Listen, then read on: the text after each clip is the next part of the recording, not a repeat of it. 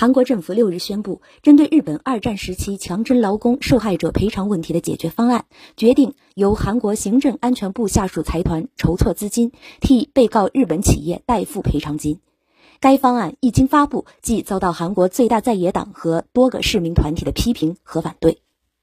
韩国外交部长官朴振当天在首尔外交部大楼举行记者会，发表针对日本二战时期强征劳工受害者赔偿问题的解决方案。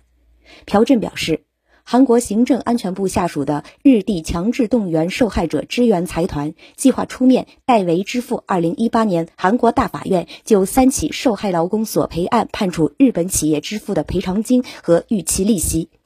财团的资金将通过民间自发捐献等方式筹集，今后将进一步扩充与财团事业相关的可用财源。朴振表示，希望韩日两国基于和解与睦邻友好精神。共同努力发展面向未来的韩日关系。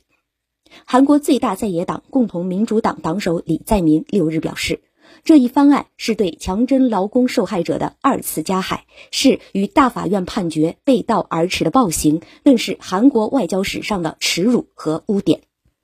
这一方案还引发部分受害劳工及家属和市民团体的强烈反对。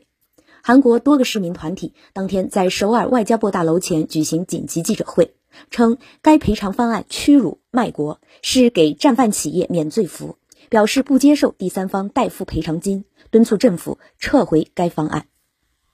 日本1910年至1945年殖民统治朝鲜半岛期间，强征了大批劳工到日本做苦力。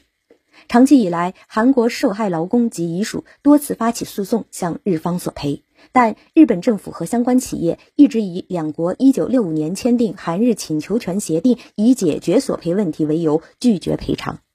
韩国大法院2018年就三起索赔诉讼作出终审判决，认定韩日请求权协定不妨碍强征劳工受害者起诉企业，判令涉事日起赔偿原告。